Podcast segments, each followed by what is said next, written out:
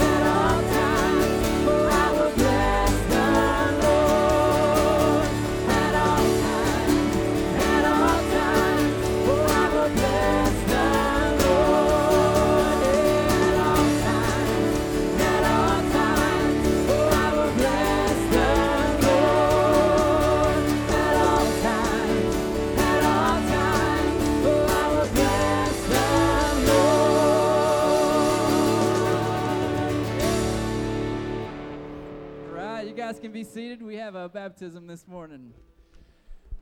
Well, good morning, Carpenter's Way. I'm way over here. Oh, come on, it's Thanksgiving week. Say it better than that. Ah, that's all right. If, uh, uh, that's all right for a court hearing. We are so glad to have you here this morning. It is wonderful this morning. Busy day. We got Agape Feast this week, and we'll talk more about that in a little while. But we got a lot of people that are here today we haven't seen in a while. The Jacksons are here, and and uh, good to have them back. And and uh, Josh and Allie Ferguson are here, and and and others college kids back. So, welcome home, everybody. We hope we can encourage you being here today. But uh, as we start this morning, I want to introduce you to somebody. Some of you may recognize Jack. Sometimes he carries a weapon around this place. Uh, he's one of our security guys, and, and he and his wife uh, uh started coming. How long have you guys been coming to Carpenter's Way? Sarah and you, and uh, tell us about your family. This is our oldest daughter, Abigail. We have Emily, who is two, it's right there. Are you asking your family if she's two? Well, I, I can't Did see. you guys notice that? I don't know if the one I'm looking at is Emily or it's hard to see past the. There she is. You don't Hi. recognize her now. I just can't see her. So Abigail has been asking for a while to be baptized, right, Mm-hmm. Abigail? And uh, Abigail, you have accepted Jesus into your heart, right? Right. Right. Can you say hi to everybody, Abigail? Hi. Let me give you uh, some background on baptism uh, as we understand it from Scripture. Uh, baptism doesn't save you, it actually is your opportunity to say, Look, I belong to Jesus. And uh, so, one of the first questions we ask when children or adults uh, want to be baptized is tell us about your relationship with the Lord. Because this doesn't make your relationship, it proclaims that you want God to own you. And uh, for those of you, we have had uh, several dozen of these over the last couple of months, people being baptized. And we always make it clear some are adults, uh, some are children, but we never push this. Uh, and the reason is, is because this is a personal response to what God is already doing. And that's what Abigail had asked uh, if, if she could be baptized. Anything you want to add to that, Jack? No, sir. Seriously? Seriously. You can't stop talking outside of the baptism, okay? This is her day, not yours. Oh, Jack, it's my birthday Wednesday. Show some love. Oh, I will preach twice as long this morning. Um, uh, I was I was just going to mention that one of the reasons we love to have fathers who are walking with Jesus baptize their kids because scripturally they're the, they're the pastors of their household. So it involves a conversation that we have, asking if uh, if you're walking with God and you know the Lord, and if they are, it is our privilege. It's my it's Jeff and my privilege to stand aside and let a dad baptize his kid.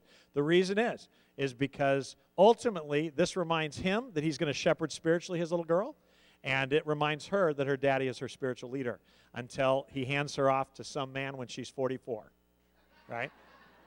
So uh, with that, I'm gonna. Jack, I'm going to allow you to baptize your daughter. Hold on, hold on. Cross your arms in front of you. Okay, Abby, by your profession of faith, I now baptize you in the name of the Father, and the Son, and the Holy Spirit.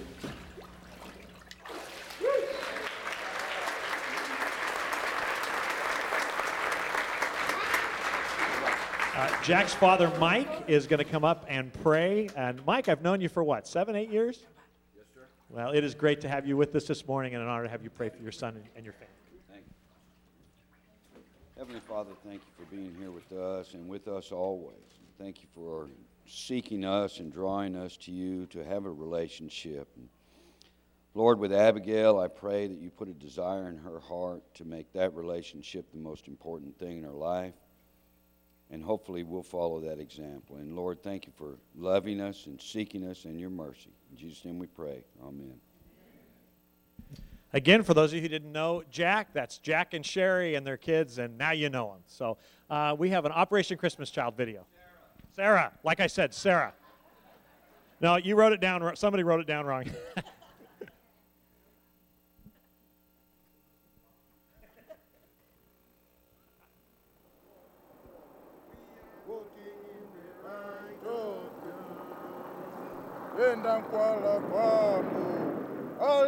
Haleluya, tilikwenda kwala kwa mbuye, tilikwenda kwala kwa mbuye. Haleluya, tilikwenda kwala kwa mbuye, tilikwenda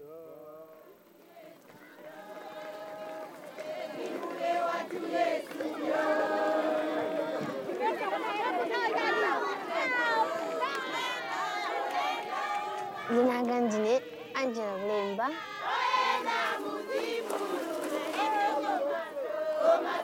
Kulemba. Ndimakhala kwa Manjawida, mudzi mwa Kawala.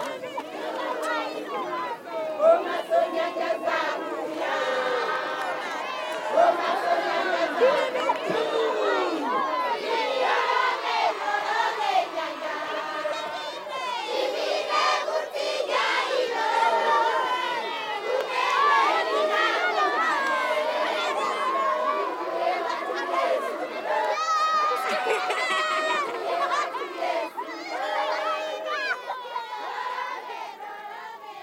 Switzerland zaun Sevilla. Ndiye ninaweza soka buku kena ukuzana ndiza Mulungu ndinakopeka mtima ndi zimenezo kuti kuti Mulungu dalipo poti ndinaganiza kuti mwina abale angawo sangakopeke mtima ntauza kuti tipite ku challenge charity ndikakhulupirira kuti ndikamapita ku charity pena zinthu zimatha kusintha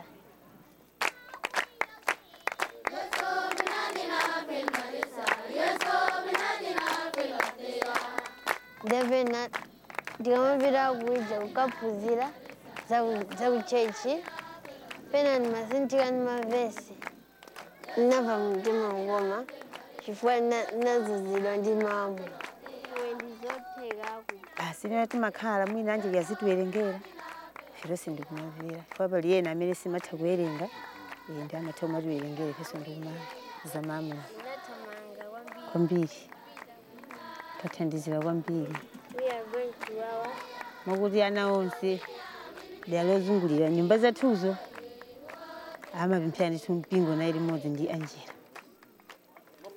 ndinazintha ifwa yoti ndifanele ziqhubelane ngoba masikweni ampe noma ngibe mphila uzakuza ulibali mntwini wakiso ngiyayinekwanga nje ukuthokoza. Bazimene mamuchitira njira ine ndikuti ambuya akudalitseni zikoma kwambiri itsogo lake ndilowala. Ndipo sanga yanga nchechikuwa ungothokoza ambuya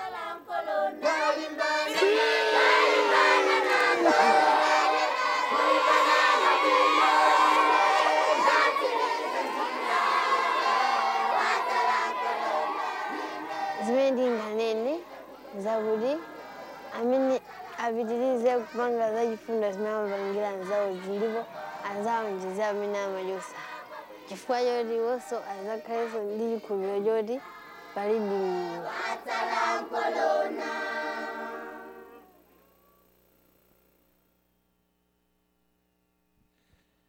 And, and that's actually what Operation Christmas Child is. It's not just a philanthropic organization that gives gifts to children.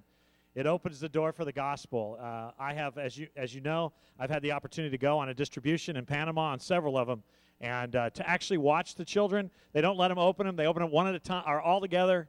Uh, they count to three. They open it, and uh, the gospel's presented. They're given a booklet. They open up and they read the stories of people in the United States and, and Europe. I mean, all over the globe, people are giving th- these gifts. I, I think I heard that they expect 12 million um, this year. And uh, it is such a privilege to be a part of it, you guys. Um, people, especially tomorrow, uh, groups that have been collecting in small cities and communities all throughout our area will be delivering those crates to us starting in the morning, and it'll go until about 6:30 tomorrow afternoon when we will finish loading up those two uh, semi trailers you see out in, in front of the church. And then on Wednesday morning, the, uh, truck will come and pick them up and take them on to Dallas. And then, and then in Dallas, each and every one of them get opened and they make sure that everything that is going to these countries is legal, and then they send it across the globe. Uh, when they get into country, you saw them carrying them by uh, donkey um, uh, up up a hill. Uh, each place that has a distribution has to have a pastor. Uh, and, and look, it could be a home church, it can be a guy who gr- meets under trees, but they connect with these guys and, and they train them on how to follow up in discipleship. Uh, at which time, each child that gets a gift, the gospel is presented to their family, And then uh, for the next 11 weeks, they're invited to come back and learn about what's called the greatest journey, and that's walking with God. It is a phenomenal organization. Uh, it is not uh, caught in controversy. They just they just present the gospel and minister to people all over the globe. This is a part of Samaritan's Purse, and you may see them uh, if you watch the news. Greta Van Susteren is very involved with them, but Franklin Graham oversees this ministry. It is a phenomenal organization. So thank you for being involved. If tomorrow you have some time, where's Robert? Robert, what time do we actually open in the morning? Do we start? So 10 o'clock, and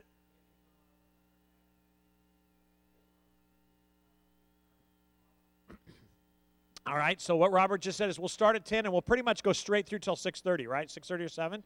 And you can come up at any time if you even if you haven't signed up, come to help. Uh, if you can't lift boxes, Robert said we're going to want people to be praying over this for the people that will be receiving them. So come participate for an hour, for four hours, whatever you've got tomorrow. Come on.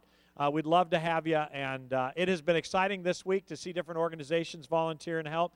Yesterday we had the high school, Lufkin High School's National Honor Society, and then Friday we had junior, the Junior High National Honor Society. So it, has been it's been just an amazing week of ministry, and and thank you for being involved. There is still time. We'll still be collecting boxes. So if you have not uh, done that yet, uh, you can uh, go over to Hobby Lobby, and they actually have the little plastic boxes if you want one, or you can grab one as you leave. And uh, we'll be collecting until, but we will only be collecting the boxes until about six o'clock tomorrow afternoon. So make sure you get it here before then, right?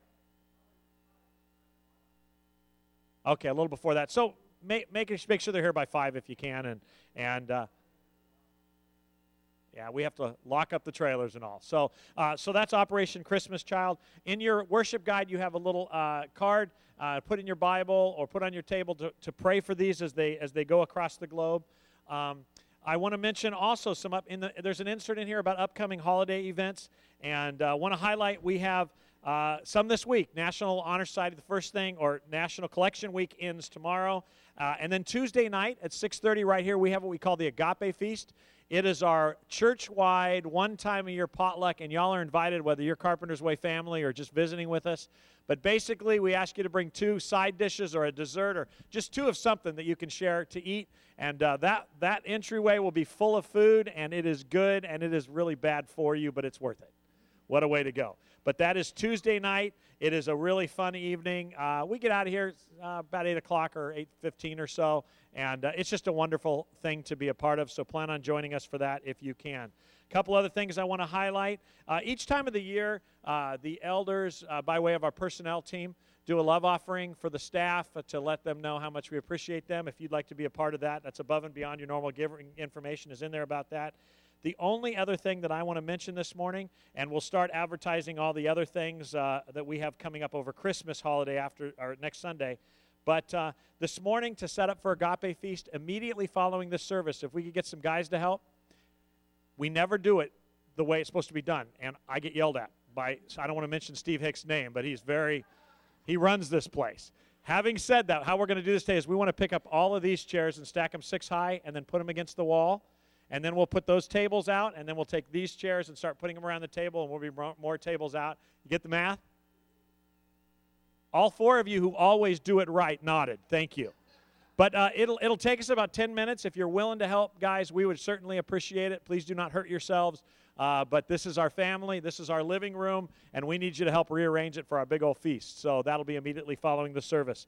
Um, so uh, I think that does it for all the announcement. I'm going to ask the ushers to come forward at this time. If you, uh, if you are visiting with us today, we're awfully glad to have you here. Um, we want you to participate in every part of, part of our service except for this, um, our offering. This is for those of us who attend here regularly. We have committed to the budget. Uh, what this money does is it goes glo- global to do mission work. Uh, in here, and then in the States, we have like 14 or 15 missionaries we support. Josh and Allie Ferguson, where are you guys? Good. I thought maybe you went down the street to a different church for this part. But uh, Josh and Allie, you got to stand up because that's what churches do for missionaries. They are on our mission team and our monthly support. Uh, they work in Chicago with naval recruits. And uh, anything you want to add? And what? And sailors. And then they, uh, and so when people come through, they minister to them. And one of our own is going to be coming through this next year. You found out about that? Get her, disciple her. So, but anyway, thank you guys. It's good to see you. Love on them after the service, and we're glad to have them with us this morning. Let's pray and uh, commit the service to the Lord. Father, we love you. We're thankful for loving us, and, and Father, for uh, all the pieces that happen during the holidays. Uh, it's just like in our families, Father. It's such an exciting time, uh, such a wonderful time.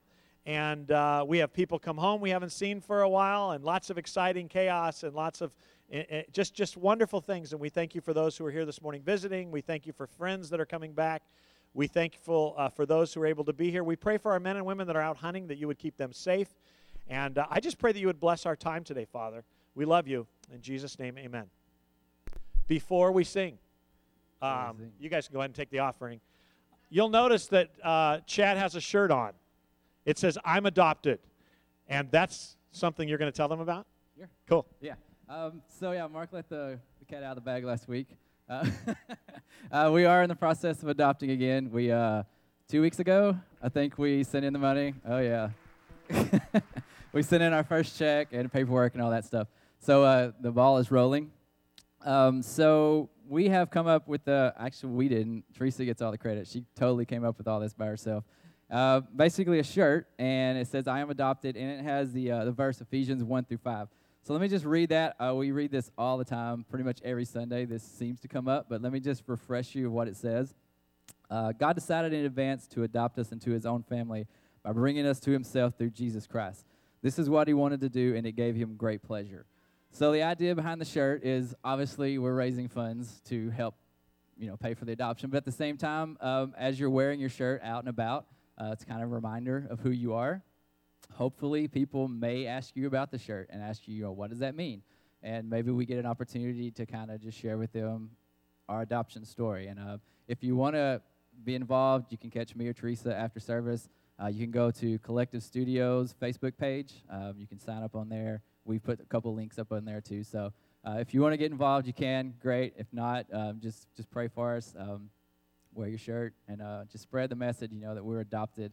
This is bigger than we. Uh, I think it's bigger than any of us actually thought when we got into this. And uh, you know, it's it's cool. It's amazing that we've been adopted by God who made all of this, and uh, we're His. And uh, as we go through this process, that's our hope and our prayer is that you get the opportunity to kind of spread that to the people that you meet in the community. Cool. All right. So with that said, we're gonna we're gonna worship.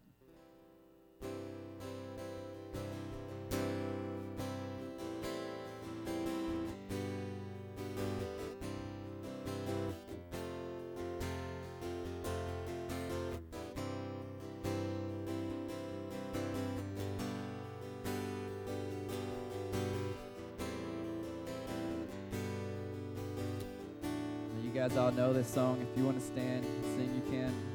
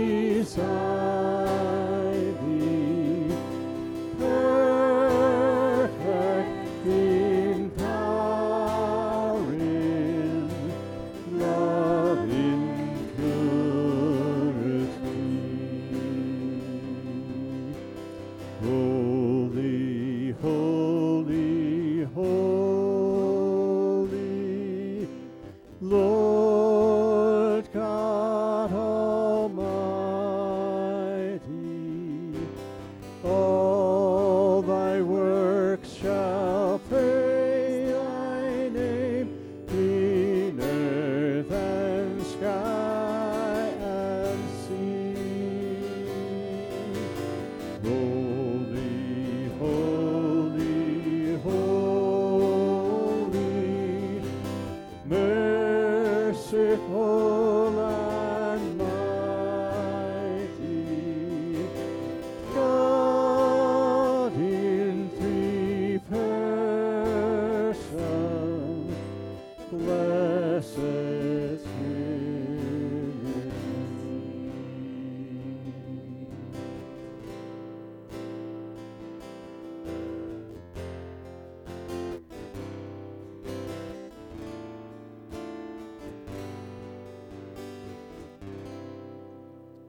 Lord directs the steps of the godly.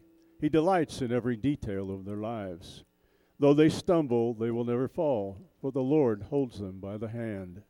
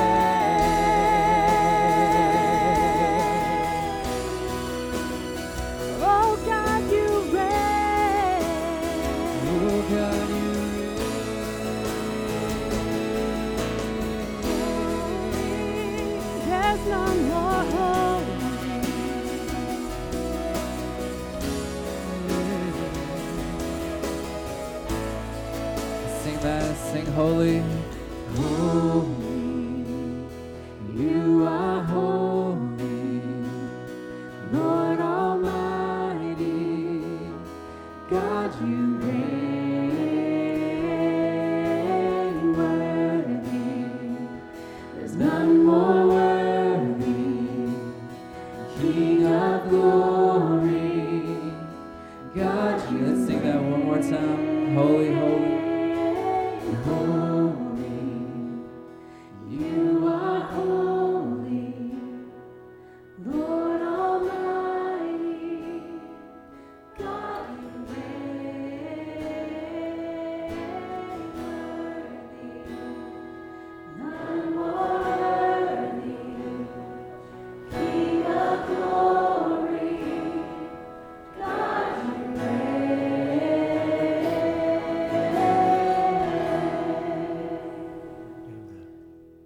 Let's just take a moment and thank Him for that. Father, thank you that you are worthy. Thank you that there's nobody like you. Thank you that you, as the King of Kings and Lord of Lords, would want a relationship with us, Father. Thank you for that. So, as we open your word now, and as the kids go and you uh, open your word to them, I pray that you would teach us some more about yourself and just how in love with us you are. In Jesus' name, amen. It's uh, time for GPS, and as you see kids coming up, if you're visiting with us uh, and you have a child through fifth grade, it usually just goes through third grade, but uh, we're preparing for our family Christmas service the week before Christmas, and they're going to do some music for us. They're working on that during this hour and studying the Word at their level. So uh, if you'd like, you can actually go sit in with them, or you can watch or meet the people and, and uh, just grab your kid and go on, or they can stay in here. They're welcome to stay in here as well. So um, our dad our, our daddy is a God of order, according to 1 Corinthians 14 33. Not only did our dad speak all that we have, all that we are, all that we walk on into existence, creating order out of chaos, God created order among the nations by establishing kings, Scripture says. Over this political season, a lot of us have been throwing verses around about how God establishes kings on their thrones, clearly what Scripture says. But the reason He established kings on their thrones isn't just, um, well, for whatever political reason you'd like to throw that out, but actually the reason is because God is not a God of chaos. Satan is the father of chaos. In chaos, nothing absolute reigns. And throughout all of history, God has been the absolute. Truth and absolute does reign in the person of Jehovah God. And that's our daddy. Everything he touches is orderly. Our daddy's model for kingdoms and nations is that within those kingdoms and nations, families would exist. And in those families, God established leaderships, mommies and daddies. It, it's not complicated. It may be traditional and it may be offensive to some for whatever reason in our society today, but it doesn't change the fact that that's how he did it, bringing order out of chaos, not just on the surface of the earth, but on the kingdoms of the earth, in the communities in the earth, and also in, in our families on the earth. He brings order out of chaos. Um, this is our daddy's model for how he does things in an orderly fashion. In fact, a much overlooked part of how even we got saved in Romans chapter 10, verse 9 says, If you confess with your mouth that Jesus is what? Lord. That's order. We, we kind of run by that. Oh, that's another name for God. It, it's almost like Lord has become much like Christ. You know, Jesus, Christ is not his last name. The word Christ means Messiah, it means the one promised, it means the Savior. Jesus' last name is not Christ. It's Jesus, son of Joseph, man of Nazareth. That's his last name. Uh, I know that sounds funny, but people didn't have a last name back then. You were identified in your family, you were identified by your location. But Christ isn't his last name, that's his identity. And in the same way, Jesus is Lord is not his last name, it's his identity. And that was part of how you get saved. If you, conf- if you openly declare that Jesus is Lord, ruler, in charge of all things and in all places, the final judge. At the very core of our crying out to God to be saved or forgiven of our sin and be accepted by Him is the understanding that He's the only one who can save us. I'd like to add to that, He's the only one who wants to. There is not a God in the universe ever created in the thought of man that actually wants to save you. You have to be good enough or work hard enough or earn enough in order to even get his attention. That's why in Islam, when you do a pilgrimage, many very conservative Muslims cut themselves. That's why even some radical um, cult like Christians cut themselves. They're trying to appease God to show him how sincere they are. When in reality, God came seeking a relationship for them to save them from their sinful condition. I think too many people simply uh, want to not have to pay for their sin without any real relationship with the forgiver. It's almost like people get saved at VBS at five years of age and say, Thanks for that, see you when I die. It's kind of the unspoken rule of modern Christendom. I fear that in an effort to draw the lost in, there are many times, even in the church, when we try to either water down or completely ignore the fact that part of being saved is realizing that you have violated a non negotiable law of the King of Kings sin. We, we want to do everything in our presentation of the gospel not to talk about sin because people might get offended with sin, forgetting the fact that sin offends God. And, and I just, just a side note, little side issue, sidebar here. If you don't deal with God, there's no salvation. You're just religious. We've got to remember that. This is not about you and your view of the church. This is not about the world's view of the church. This is not about the church's rhetoric. This is not about how the church feels about whatever issue drives you crazy. This is about you, solo, individual, you and God. That's what this is about. This has only been ever about you and God. And we're losing that as we try to make the church politically correct or whatever you want to call it. As we try to get people to buy into what we believe, we're forgetting the core of our belief, which is God is trying to make in your life order out of chaos. Sin is chaotic. It removes absolutes. It, it makes whatever feels good right. And the problem with that is even if you convince yourself and your culture that that's how it is, the problem is is 10 seconds after you die, you face a God who is not moved by society by cultural norms. You face a God who is a judge, and a God who isn't judging based upon a set of rules he established, but who he actually is. God is not truthful, he is truth. It's not like if I say Barbara Haley tells the truth, does that mean she never lies? No. I mean, I don't think she lies very much, probably not, uh, only twice this week. But the, the, the fact is, to say that Barbara Haley is predominantly truthful does not mean she never misses the truth. But to say that Jehovah God is truth means he never misses. God is not a benevolent judge. That puts him as an adjective on a character of a noun. The fact is that he is the judge, he is the rule, he is the absolute, and we're forgetting that sometimes. That's the problem with mankind. The problem is that you have to be saved from something that you are, otherwise, you're not saved. God is the judge, and you will stand before him. Wow, some of you are going, wow, sound like a Baptist there, preacher. If I sound like a Baptist, it's only because in that venue we're right on this. That's what Scripture teaches. But the good news or the gospel, gospel is the Greek word for good news. Did you, you knew that? But I want you to start. I would rather we never say gospel again and just say good news because the world doesn't understand it. Have I got good news for you? That's what this is. Have I got good news for you? can even say it like that. It sounds cartoonish. Have I got a deal for you? I mean, it's what it is. All right, what's that deal? You're a mess. I know.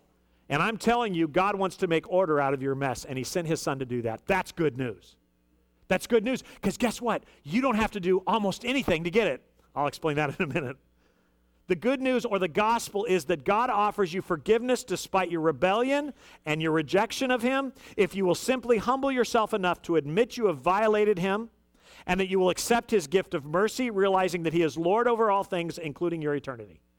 That's how you get saved. The good news is, well, 1 John 1 8. If we claim to have no sin, we are only fooling ourselves and not living in the truth. That's pretty bold, isn't it? Bill, could you go back to that one? I want you to look at it again. If we claim to have no sin, we are on the verge, even in the church, of kind of acting like that. Oh, God loves you as you are. That's true, but it doesn't mean that as you are is not sinful and in trouble. Just because God loves you as you are does not mean you're not in trouble. I mean, I love lots of people that I can't help, they don't want help. God loves you as you are. That's a true statement. But you are also under condemnation. Remember that Jesus wept over Jerusalem after they rejected him, he wept over them. Not because he didn't want to save them, but because they rejected him as their Messiah. They just wanted him to be their king. They wanted food, they wanted their own nation, they wanted health care, all the stuff that everybody longs for today. Dear God, make me healthy. Dear God, make me rich. Dear God, make me this. And God going, first and foremost, I didn't come to make you any of those things, I came to make you my kid. And we have to remember to make you his kid, he has to actually deal with the law. And he did that through Jesus. If we claim we have no sin, we are only fooling ourselves and not living in the truth. But if we confess our sins to Him, that's a big word. We're going to start talking about it more. Confess our sins. That's acknowledging that He's the judge He's got an established rule of acceptability, and we violated it. That's why Romans 10, if you cl- confess that He's Lord publicly, that's why you confess He's Lord. Not so that you go, oh, you're so much better than me. That's not the point. The point is, I'm in trouble with your line of authority. This is what's missing today in our culture, in our Christian American culture, is that we keep thinking, I think on the campaign trail, one of the political figures said that the day is coming when the Catholic Church will accept homosexual marriage.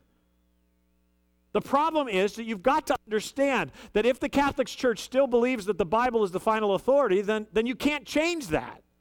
And even if the Catholic Church and the Evangelical Church and you and I decide that homosexual marriage is okay, it doesn't change God's mind on it at all. And what we keep thinking is we are now, our culture is now attributing, and this, this has come together, stick with me. But the church is now attributing cultural norms to the church and, and calling us bigots if, in fact, we don't adapt to those cultural norms. When we go through 1 Timothy right now, you're going to learn that God's order for the church is sometimes countercultural, like everything else he taught. You realize the love of God is countercultural? You can't think of one agape love relationship in your life like God's love for you. Even parent, I love my kids, but there is a line if they cross, cross that really ticks me off. And they're going to have to work themselves back into my good graces. Oh, you're a lousy dad. Maybe, but you're just as bad. You know what I'm talking about. The fact is that God's love is unconditional, it is constantly pleading, and He chases us all the time. There's nothing like it. There's no relationship. Your wife doesn't love you as much as God loves you. Your husband doesn't love you as much as God loves you. It's hard to even fathom the love of God because there's nothing like it. The government doesn't love you as much as God loves you. Is anything else is anybody else kind of going crazy by you don't love our community? It's the government. I don't want them to love me. Just protect me so I can do my deal. It's a weird time in history where where and I want you to notice this. What's happening in our culture is they want to replace God and the local church, the family of God with the government. That's really the agenda. Why? Because it's Satan's agenda. So are you saying the government's Satan? Sure. It's a wonderful tool. It is. It divides us. It makes us hate each other. We scream at each other. We don't agree on it. If you get five Republicans in the room, you have 25 different opinions. If you get five Democrats in the room, it's more like 36, but it's okay because you have, never mind. the, the fact is that we cannot depend on them to do God's thing for us. You cannot depend on government to make your sin acceptable. Even if they do make it acceptable, you still have a God to deal with. Are you following me? And we have to understand that when we face God before salvation, we are facing a God who has a line of acceptability that every one of us have crossed, whether it's homosexuality or lying or cheating or stealing or gluttony or whatever, like we're going to experience on Tuesday night. Whatever it is, your sin is, whatever it is you do or have done or are, that can't be crossed no matter how kind you are and how benevolent you are to the church and how many people like you in the church or how many people hate you. The fact is that there's a problem between humanity and God. That's why He sent His Son. He is faithful. If we confess that sin, if we say, God, I've blown it, I know I need you, I know I need your mercy, He is faithful and just to forgive us our sins and cleanse us from all of our wickedness. That's unbelievable. All includes past, present, and future all wickedness. If we claim we have not sinned, we are calling God a liar and showing that His word has no place in our hearts. Culture, social changes in how society views morality, right and wrong, how people feel about themselves. None of these things change what sin is because sin is not violating people or society. Sin is falling short of God's standard. You with me?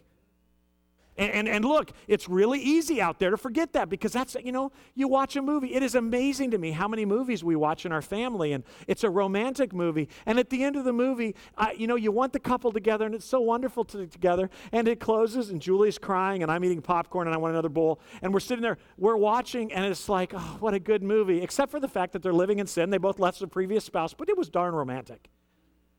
I mean, you walk out of the theater kind of going, I paid $10 to just watch something that totally violates God's laws. Uh, so are you saying no movies? I'm just saying realize you live in a world that is constantly romantically pulling you into a mindset that is anti God. So you are saying don't go to movies? No, I'm not. I'm just saying keep your head about you. Keep your head about you. Realize that this culture, this citizenship, is not your citizenship anymore. You've been adopted out of it, you were redeemed out of it culture and so society and morality norms may change, but God's standards, this is not between each other. This is not between me and the government. It's not even between you and I, it's between me and God. And even if all of you decide I'm a righteous guy, doesn't make me righteous because it's between me and God. Why? Because Romans 3:23 says for everyone sinned, we all have fallen short of God's standard.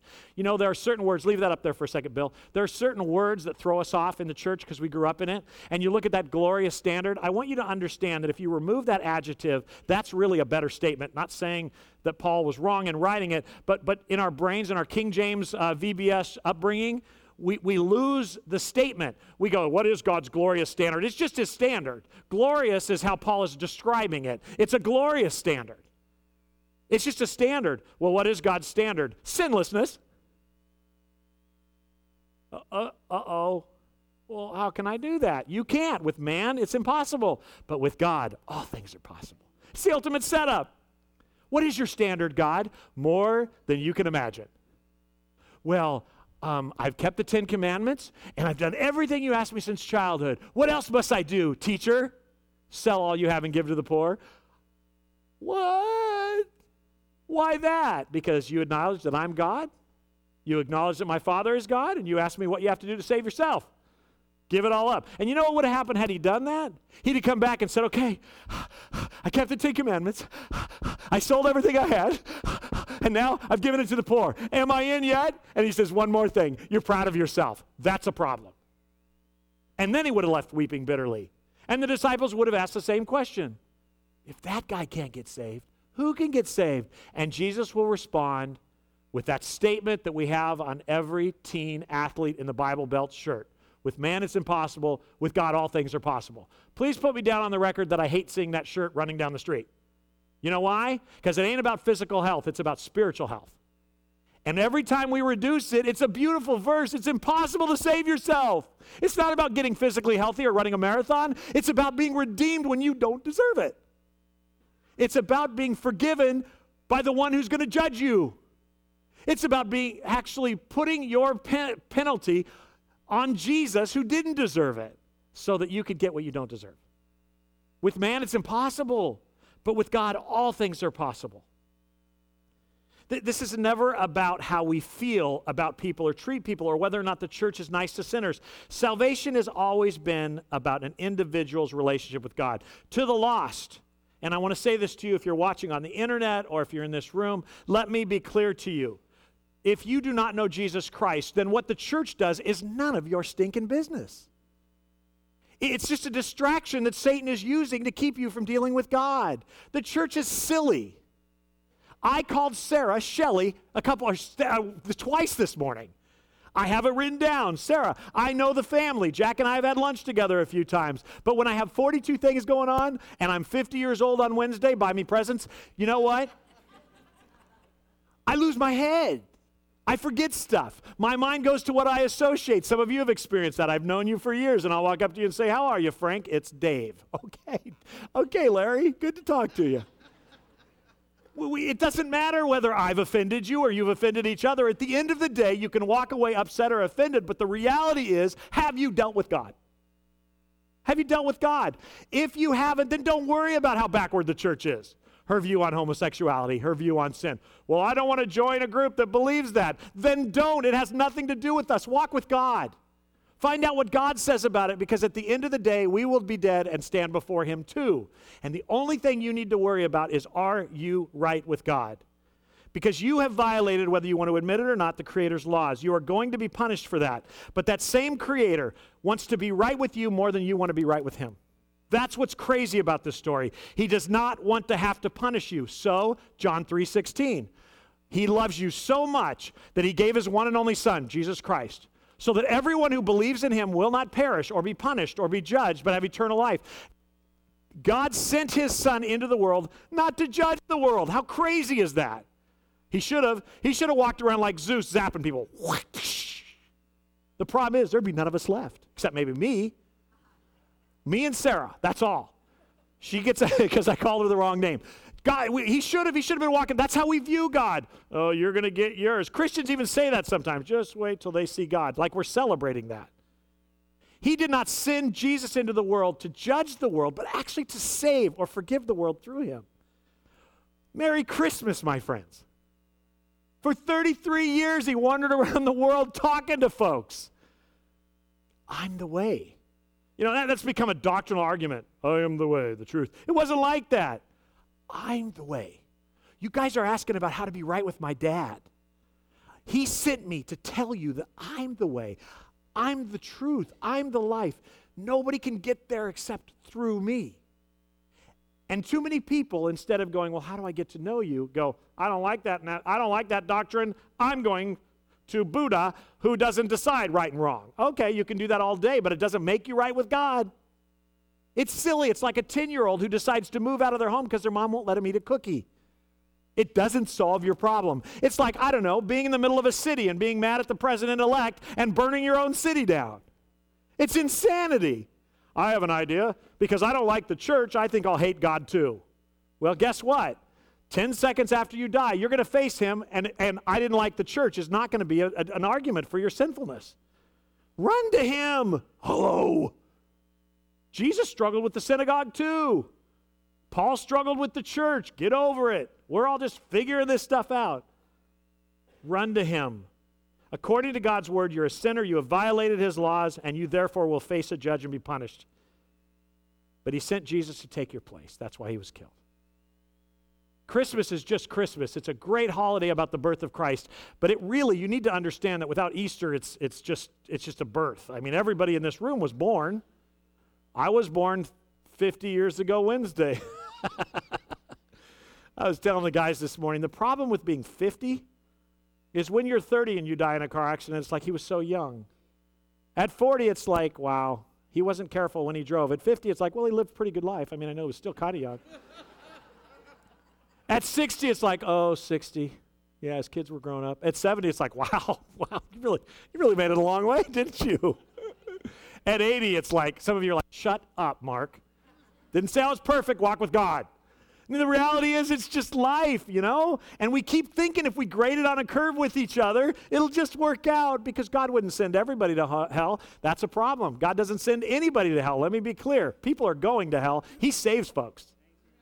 That's the misunderstanding. How can a loving God send people to hell? A loving God didn't. He put us in a garden, let us be naked, enjoy the fruit, take care of it. There were no weeds. It was the perfect life until we decided we wanted the fruit we couldn't eat. Isn't that life? Wonder what it'd be like to be with that. Guys, don't do that. You don't want to do that. Yes, you do. And you do. And then it all falls apart. So God wrote his son into history to put it back together. Order out of chaos. Salvation is order out of chaos, it's a loving order. And God offers it to all of us. So if you confess that He is Lord, my friend, and that Jesus came to take your sin and will accept, and you will accept His offer to save you through His own death on the cross, you will be saved and immediately adopted into His family. Now the church becomes your business. Adopted, like Chad was talking about this morning. And in case you're wondering, if any of you who are a member of Carpenter's Way want to adopt a kid, we will let you sell shirts or little trinkets or whatever to raise the money because it is very expensive. You, you want to know the moral brokenness of this culture? It's less than a thousand bucks to kill a baby, but tens of thousands to adopt a baby. How sick are we? So, in case somebody's wondering what, is, what policy is being set, if, you decide, if you're a member of our church and you want to adopt a baby, we will do everything in our power to let people know you need money. It would be a wonderful check to write to Chad and his wife. Actually, don't write it to Chad. He'll spend it on TVs and stuff. Give it to Teresa. and if you're part of our church and you are walking with God and you want to adopt a baby, that's the ultimate pro life move. Is it not, friends? Is it not? God loves you guys. And if you don't know him today, don't run to the church, run to Jesus. What do I do? Accept him. Call on his name. Tell him you know he's the judge and you need you would rather not be judged. So you accept Jesus as payment for your sins. And you will then be adopted into his family. Now pay attention here everybody else. Because what I just said sets up for some important stuff that's missing from a lot of our doctrinal thinking. You know, doctrine. It's not salvation, it's truths that we often forget. If you have been forgiven of your sin and saved, then at that second you were also adopted into God's family. Remember uh, how we started by saying our dad is a God of order. Well, this is his order, the local church, part of the universal church. The church is God's family on earth, it's where we gather. The purpose of the church is clearly seen throughout Scripture, and it's not talked about enough. And I'm going to keep talking about, it, especially in this study. That's what this study is. It's not business, it's personal. Hebrews chapter 10 actually tells us, let us hold tightly without wavering to the hope we affirm. So, so this is his first instruction, the author of Hebrews. Hold tightly to that which we affirm. For God can be trusted to keep his promise. Let us think of ways to motivate one another to acts of love and good works. That's the second thing. So, together as a church, as the body, we don't waver from the truths, the gospel, the good news. Second of all, we think of ways to motivate each other to acts of love and, and good works. And then, third, and verse 25, let us not neglect getting together. Now, I realize that that's easy now, you know, in our culture because we're so trans and, and you know many of us grew up and we were at church every night of the week and so now it's kind of like well i you know i think i'm too tired today and, and i get all that and it doesn't make you unsaved not to go to church but the fact is if you understand the purpose of the church the value of our gathering goes up. It's not to evangelize we've been talking about that. It's to actually do what this passage says to make sure we're staying on hope on message to make sure that we're encouraging each other and for uh, uh with acts of love and good deeds keep going keep ministering. Thirdly not by not neglecting, we can encourage each other, um, especially now that the day of his return is drawing near. As things get weirder out there, and they will get weirder, and the thoughts, even if we have a season of peace and success in our country, in some ways, that makes it more dangerous to stay on message because we're not so worried. We can let down our hair a little bit. And the problem is that as we do that, we forget the main point of the message. We forget, we forget, uh, we start watering down the truth. We stop asking people to repent of their sin because that's kind of offensive, and maybe we can love them into the kingdom. And here's the deal at some point, people have to realize they're a sinner or they won't confess their sins, and God can't be faithful and just to forgive us and cleanse us. Confession, that's the one work of salvation you do. Confession. It is. It's a, it's a, if, if you want to call it a work, it's not baptism that saves you or speaking in tongues. It's confessing. I realize you're Lord. I realize I'm a sinner. I realize you're the only one who can save me. Man, I'm putting my trust in you. I confess you as the only one. That's if that's a work, that's your work. Salvation is through faith alone. Please notice that, that faith is a work, it's an act. But, but if all you're trying to do is get out of hell, I just strap a fire extinguisher to your body and go through life because that's not enough. You have to realize you're a sinner and that He's the Lord and going to judge you and redeem you. And sometimes we, it's, it's, it's kind of guilt rendering, so we, we walk away from that truth. The church was not invented to change. Eh, eh, okay, get this, be careful. The church was not invented by God to change the world, it was actually invented to keep us in line doctrinally, to motivate each other to fulfill God's given tasks for us as individuals, to encourage each other because it's hard out there being messengers of reconciliation with God. This gathering thing we do is actually about us. It's centered on God, but it's actually about us, God's kingdom of kids, not, not the lost. Because we need to remind each other who our daddy is. I tried to get them to put on the back of the shirt, Who's your daddy? They told me that wasn't appropriate. I still think it's epic. Adopted. Who's your daddy? I love it. That's a great question. You're going to get slapped by some, but it's still a good question. Because who your daddy is basically determines where you're going to spend eternity. Who's your dad? Where do you run to for security? Your girlfriend? Your boyfriend? The bottle? Church? If church is your daddy, you're still going to hell. Just a little bit more moral. If God is your daddy, you go home. You go home. The, the, gathering we do is, is about us, God's king, kingdom of kids, so that we can remind each other who our daddy is and what he's about and what his message is. God's designed order is beautiful because it, come, it, it, it, takes us out of chaos.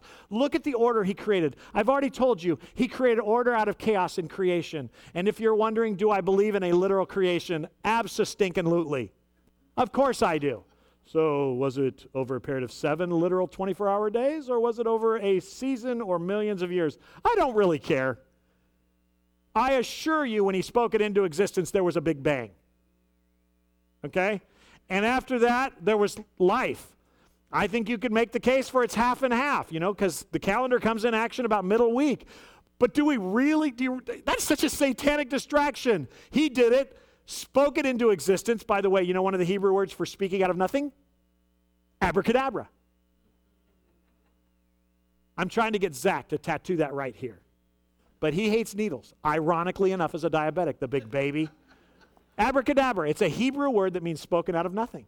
He abracadabraed all of this out of chaos. Read it, it actually says that. Order out of chaos. And then out of that, he created nations, a family. And out of that, he created nations. And out of that, he created communities. And then families again. And then here we are. The church is the same way. Some people like to say, well, how come a monkey is so much like a human and their DNA and all that? Well, because it had a common creator. You know, if God actually is in charge of all things, then it would make logical sense that the same order he put out there in the world, he would have in the church.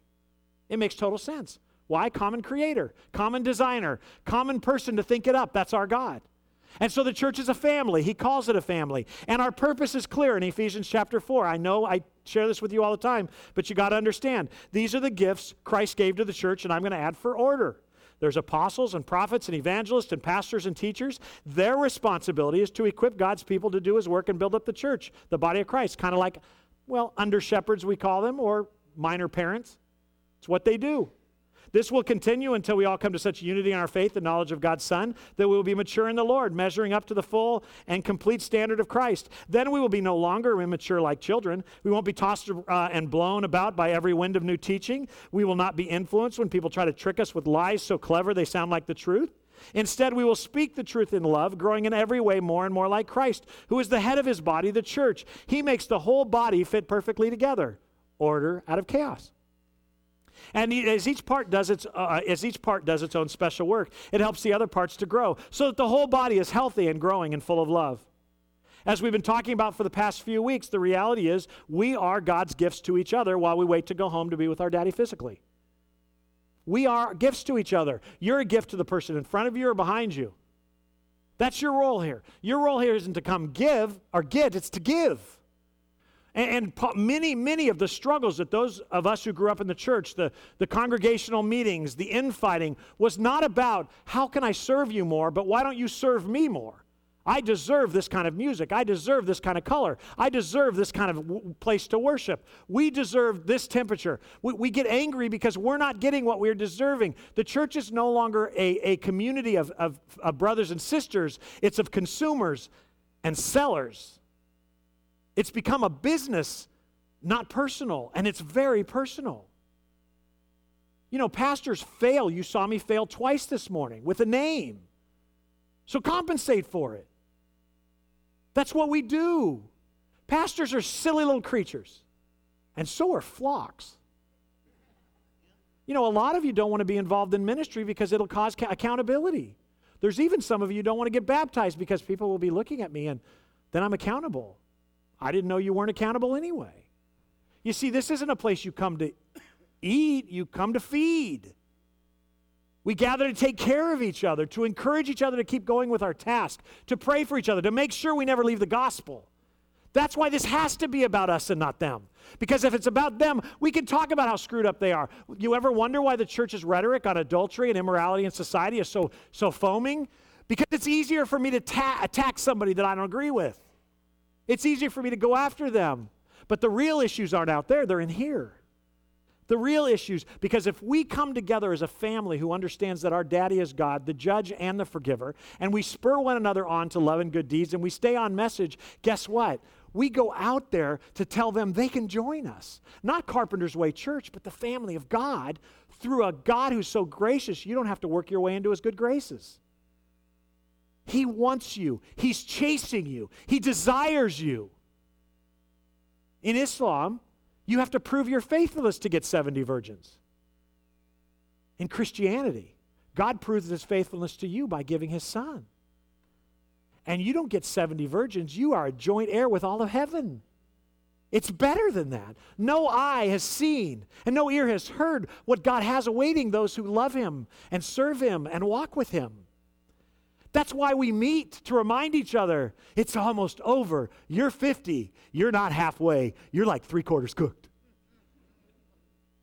It's to remind each other when you're diagnosed with cancer that even though you're scared, it gets better from here. To remind each other that when you don't have enough money to do what you want to do or do what you think you need to do, God has more money than you could possibly imagine, and He's given you what He wants you to have for what He has for you to do. Nothing more, nothing less. It's a family whose daddy is God, order out of chaos. We're God's gift to each other, and while we wait to go home to be with our daddy physically, we take care of each other. Because things are getting kind of weird down here, and at times it's easy for any one of us, teacher and flock alike, to lose sight of why we are here, what our message is, and what our task is about. This is why Paul wrote or sent Timothy to Thessalonica. This study we started in Thessalonians because he was freaking out that the people in Thessalonica who are obviously enduring difficulty would leave a message would start watering down the truth. So he sent timothy to say hey how you doing? Encourage them but also to bring a report back to see how they were doing. And when timothy returns to paul paul says i found out that you were staying faithful to god and that blew him away. One of the few churches in the new testament that remained faithful. And he's blown away it's not long after that that Paul takes Timothy with him and they're traveling, and then he, they go into a place called Ephesus where they minister, and people get saved like crazy, and they leave. But later, a church is planted, and Paul wants Timothy to pastor that church and gives it structure. So he sends young Pastor Timothy back to them to develop and design a church, just like we have here, just like Carpenter's Way 22 years ago. That's why we're here. God designed to plant this for a particular purpose and a particular reason in a particular time in a particular place because He's our dad. And so Paul writes this letter to Timothy that we're going to be in now. He says this to Timothy at the beginning of Timothy chapter 1, verses 1 and 2. This letter is from Paul, an apostle of Christ Jesus, appointed by the command of God, our Savior, and Jesus Christ, or Christ Jesus, who gives us hope. I am writing to Timothy, my true son in the faith May God the Father and, G- and Christ Jesus our Lord give you grace, mercy, and peace. Although this is a pretty standard greeting for Paul to make at the beginning of a New Testament letter, there is one line in here that I think is really important that if you're not careful, you read over. And that is, my true son in the faith. That one particular line. Because in that is a lot of information. I want to remind you that this letter is not written to you and I, it's written for us. It's written from Paul to Timothy, his son in the faith, who's pastoring, and he's away from, and he's trying to write him and encourage him because he hears the dude's having stomach problems. And for those of you who don't understand why Paul would tell Timothy to take a little wine for his stomach later because it advocates drinking, it's because he was freaking out. It was for medicinal purposes and he wanted him to chill. A simple reading of the letter tells you that. He's not, he doesn't know how to deal with the older men. He doesn't know how to deal with the older women. He doesn't know how to deal with the infighting. How do I structure leadership? I don't have enough time to pray and minister. How do I do all that? And that's what 1st and 2nd Timothy are about. And in the midst of all that, he is a panicky little preacher. He's about this tall, he's about 13. That's funny. That's not true. You didn't laugh at that. Okay, we'll keep moving. The, the, he's young. He's freaking out, and Paul writes this letter to encourage him. But he wants to start by reminding him that you're my son in the faith. Now, the reality is, we believe that maybe Paul led Timothy to Christ, but Paul, or, or, but Timothy had a mother and a grandmother who were godly. So they may have led him to Christ, but it was Paul that discipled him. If you recall, at one point, Paul takes Timothy with him and they start traveling together. And as they're traveling, Paul starts giving Timothy ministry opportunities. He starts developing him, a true son in the faith. You see, um, when Paul meets Timothy and he starts nurturing him, he decided that this was a young man who, would, who God was calling into leadership. One of the jobs of the church is to bring all to maturity in Christ and then identify and bring some into leadership in God's family. That's one of the callings of the church because evangelism predominantly takes place outside of the walls. People can get saved in here, but if we're about growing each other up to maturity, one of the things church leaders do is they identify those that God is calling into ministry. Josh Ferguson, if he were in the room right now, I would have him stand up. Josh Ferguson, if you were in the room, that's what it looks like. Forgive me. That's what it looks like. Just stay there. That's what the church does. Not all of you, stay standing. You're my, you're my illustration this morning. So glad you're here. But I want you to understand that not every one of you, no matter how much it's been preached to you, is called to full time ministry. Actually, that's not true. Every one of you is called to full time ministry, but only some of you have been called to vocational ministry. And Josh Ferguson and Allie spent th- four years at Moody Bible Institute and more years being discipled for what he now does through Campus Crusade for Christ, and we support. The reality is that Josh started training for this at what age? Go way back, dude. Huh? 16 years ago. When did you start interning at Carpenter's Way? 18? I think wasn't weren't you in high school still? I think he was 16 years old when he started discipling. you can sit down. But the reality is that, that, that Josh was walking with God and wanted to do more, and Jeff identified that, and I think Justin did it first, and they started bringing him into leadership. Uh, I think it's fair to say that Josh is responsible basically for ripping out our old, that old uh, workforce center, which is now the youth room. I mean, that's what Justin had him do, which, by the way, that's part of interning. Josh would come here in the morning, and every day he would go down to that room, and for six or eight hours, he would just rip out old stuff. That was a terrible job for him to do, but is that not what interns do? And over that time, Justin and then Jeff started identifying more of his musical ability. He became obsessed with guitar. He started playing, and then he started teaching. And it was a result of that that he eventually ended up at Moody Bible Institute because no matter what anybody tells you, it's really, really important if you're young that you have formal theological training. You know why? Because the church doesn't do a very good job getting you down into the nitty gritty. Because part of taking time away from the local church is putting you in an incubator where you're a little bit safe. So you can learn every theology, whether it's whacked out or good, and then find out uh, what's solid biblical evidence. And that's what Josh and Allie had done all those years. They weren't wasting time. They were there learning truth, learning to separate truth from fiction, learning to understand the Word of God, learning to decide it. Because even though at this time in their ministry they're evangelizing and discipleship, the truth is that they got to know truth that they never talk about so that they can see when people start heading down the wrong path. Does that make sense? See, part of the church's job is absolutely for sure to bring all of you to maturity, which is why I preach verse by verse. But it is also, also incumbent upon Alicia, Jeff, and myself, and Chad, and Robert to make sure that we're identifying those that God has called into, into potential vocational ministry. And in case you're wondering how, if Josh is the only one, he's not. To some degree, we were able to do that with Tori Alverson, Zach Wilkie, Hayden Havard is now leading worship. He's going to be leading worship with us next week. Do I think Hayden's going to be in full time ministry? That's not for me to say. But this is a kid who walks with God. How about that, Hayden? Now it's on your shoulders to be faithful. I mean, the fact is, we have young men and young women. We've got other young men right now. We've got a 15 year old young man that may be being called into ministry. So we're starting to bring him into, him into uh, internship. You know why? Because Carpenter's Way isn't just to reach the lost, it's to encourage actually the saved like little Abigail. So, little Abigail, how old is Abby? Five years old? So, Abigail's five years old. Abigail doesn't understand all the nuances of Christianity. Abigail hasn't discovered some of the temptations of a 16 year old girl, but she will. But for a five year old girl to say, My life belongs to God, now, instead of watching this family and going, Boy, I sure screwed up their kids, we pray for them. And we come, uh, we come uh, alongside of Sarah and Jack, and we help them. Now, you and I all know that that's not the tradition of the church. The tradition of the church is we stand back and go, hoo, hoo. you know, I, some of our families have adopted older kids. And it's difficult when you're 40 something to be raising an infant, isn't it, John A? and it's easy to go, well, I tell you what, their hair looks alike, but John A looks tired. Then offer to take the kid, or pray for John A, or bring her lunch, because Jeff feeds everybody else in the community but her. the, the, the fact is, the, the fact is, we're here together in this. And we, we come together and we encourage each other so we can go out there and do what we're called to do.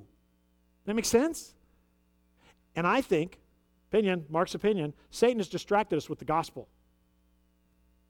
Satan has got us again to evaluate by an altar call, and some of you ask why you don't have an altar call. This is why. Because it becomes a distraction in the church service. Well, how do people get saved? I assure you, if somebody knows they need a Savior, they're going to find a way. And by the way, I'm always sitting up here. Well, you want to make it easy? No, I don't. It's not easy. It's humiliating to get saved. If you are waiting for easy when salvation and free isn't easy enough, keep looking. You have to acknowledge you're a sinner. You have to acknowledge that you're willing to repent and do it God's way. Well, I, I don't like that. Then don't do it. Go find Buddha. He doesn't ask anything of you. Ask uh, who's the golfer? Tiger Woods, who had 21 affairs on his wife. There's no right and wrong, right? Unless you're his wife. You, you know that Buddha is the yin yang thing. There's better and bad, but there's no good and bad. So we just kind of work it out. You know, if you're a bad person, bad things happen to you. If you're a good person, good things happen to you. That's funny. I know a lot of good people who have bad things happen to them. And I assure you, it's worse than coming back as a rat. You can be the child of God if you're an adulterer, thief, or homosexual. But you have to acknowledge that gluttony is a sin. You have to acknowledge you're a sinner before a righteous God, and salvation comes through confession. And then He applies His grace to you, and then your sin is removed. Now we can deal with walking with Him. That's what the church does. So let me take you to the beginning. God creates order out of chaos, and in society, a bunch of Christians running around independently are chaotic. But a bunch of Christians coming together on a regular basis, knowing what our message is, what our task is, and why we're here, that is not chaotic. That is our God's tradition, and He brings us chaos out of chaos into order. The problem is the church is now rebelling against order, which is why we're going to go through 1st and 2nd Timothy. Some of you will be very f- surprised to find that it clearly says that women shouldn't be elders. Well, that's sexist. Take it up with the Creator God. It's not my problem. I'm going to follow it because I am accountable to Him. But it doesn't mean can't be shepherds. Ask Alicia, who's one of the best I've ever met, or Beth Moore. Phenomenal theologians, pouring their life into it. Oh, I see what you did there. You didn't call her pastor, you call her shepherd. Then call her a pastor if you want, but she's not an elder. She serves underneath the elder council. More on that later. But the truth is, my wife is a phenomenal shepherd. Phenomenal. I've seen her do amazing ministry, as good as any pastor. In fact, let me add that she's probably better than I've ever been on my best day because she has a way of listening to people's hearts and counseling them. We have to understand that God has brought order out of chaos, and we have to buy into it if we're going to make it for what's coming next. And it is coming next. If we're going to make it while this becomes Donald Trump's, they're going to all have orange hair before this is done. And I promise you, if you start suntanning like him, that is not a hip look, and we will tell you. But I just want you to know for those of you who breathed a sigh of relief because he won the election, I assure you that sin will still reign in this, this society because Donald Trump is not a pastor. He's a president. And whether he does a good job or a bad job, the fact is he is not bringing people to Jesus Christ. We are. So we've got to remember what that looks like. So we're going to keep gathering, okay? And we're going to learn what this means. We're going to keep going. In 1 Timothy 1 3 and 4, and then I'm going to end with this. When I left for Macedonia, I urged you to stay there in Ephesus and stop those whose teaching is contrary to the truth. Just like today, huh? Timothy, you get there and you shut those, those false teachers down. Don't let them waste their time. And then he's talking about the flock. Don't let them waste their time with endless discussions of myth and spiritual pedigrees. Well, my family has been followers of Jesus Christ back to when Jesus was on earth. Pastor, it's nice to meet you. I'm a charter member of this church. Of which church? Are you 2,300 years old? Which church are you a charter member of? It's not pedigrees.